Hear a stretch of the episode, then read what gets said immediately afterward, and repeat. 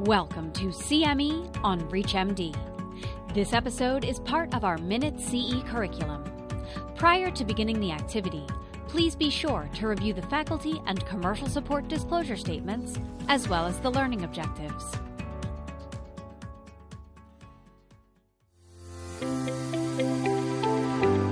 Hello, everyone. My name is Dennis Narcisse. I'm a cardiology fellow at Duke University Hospital, and I'm going to be talking through two cases today about evaluation and diagnosis of venous thromboembolism. So, here we have case one. This is a 64 year old male referred to the emergency department for suspected DVT. He's got active cancer with treatment with pelvic node involvement, and he's got a pretest probability that's high for DVT. His exam was only remarkable for lower extremity symptoms, and his initial imaging was negative and did not demonstrate evidence of DVT. So that leads us here thinking, what's next?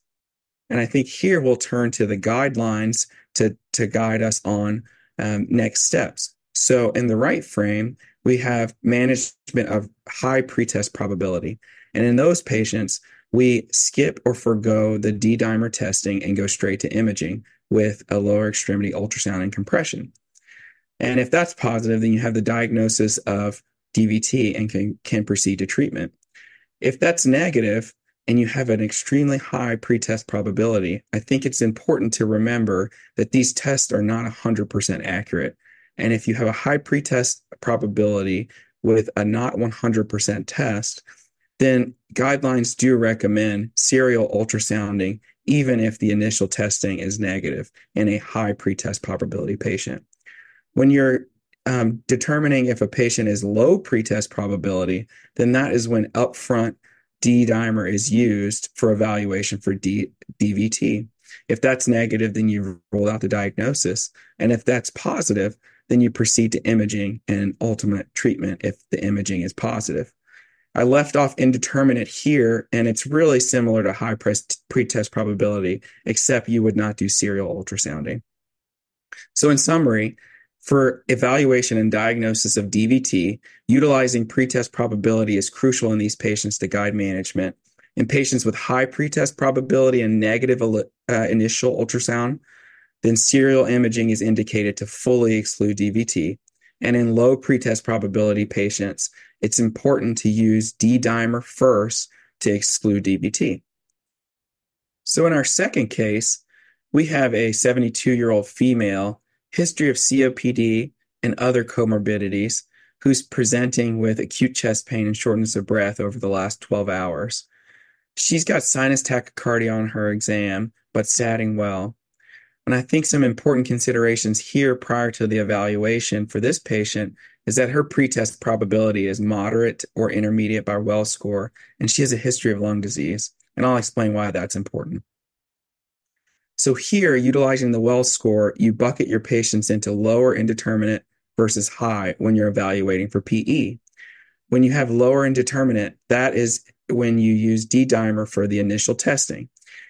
Important consideration for D dimer is that in hospitalized patients, post surgical, or pregnant patients, it often has low utility, even in low pre-test probability patients. But if it's negative in others, it rules out PE. And if it's positive, then you should go on to subsequent imaging. In high pretest probability patients, you should use upfront CT angiography of pulmonary arteries for highest accuracy. And if that's negative and you have a high pretest probability, you should consider alternative imaging. An important consideration in PE is VQ scan or CTPA. VQ scans require normal chest x ray and no history of lung d- disease for highest accuracy. And it's best for young patients or pregnant patients because of the low radiation. But indeterminate testing or non diagnostic scans still require CTPA. CTPA is highest accuracy. It has the highest sensitivity and specificity for diagnosing PE, and it can look at other characteristics in the scan outside of just the pulmonary arteries. But it does have high radiation, and it's more widely available. So, in summary, here, scoring system to calculate pretest probability should be used and utilized in conjunction with clinical gestalt. In patients with low or indeterminate pretest probability, High sensitivity D dimers can be used upfront to safely exclude PE without additional testing. CTPA, or the CT of the pulmonary arteries, is preferred imaging modality in high pretest probability patients who are likely to have non diagnostic VQ results. Thank you so much for your time and attention.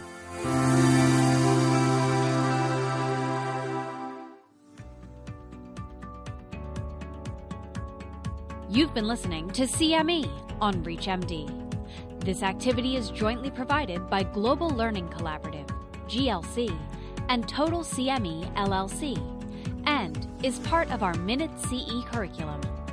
To receive your free CME credit or to download this activity, go to reachmd.com/cme.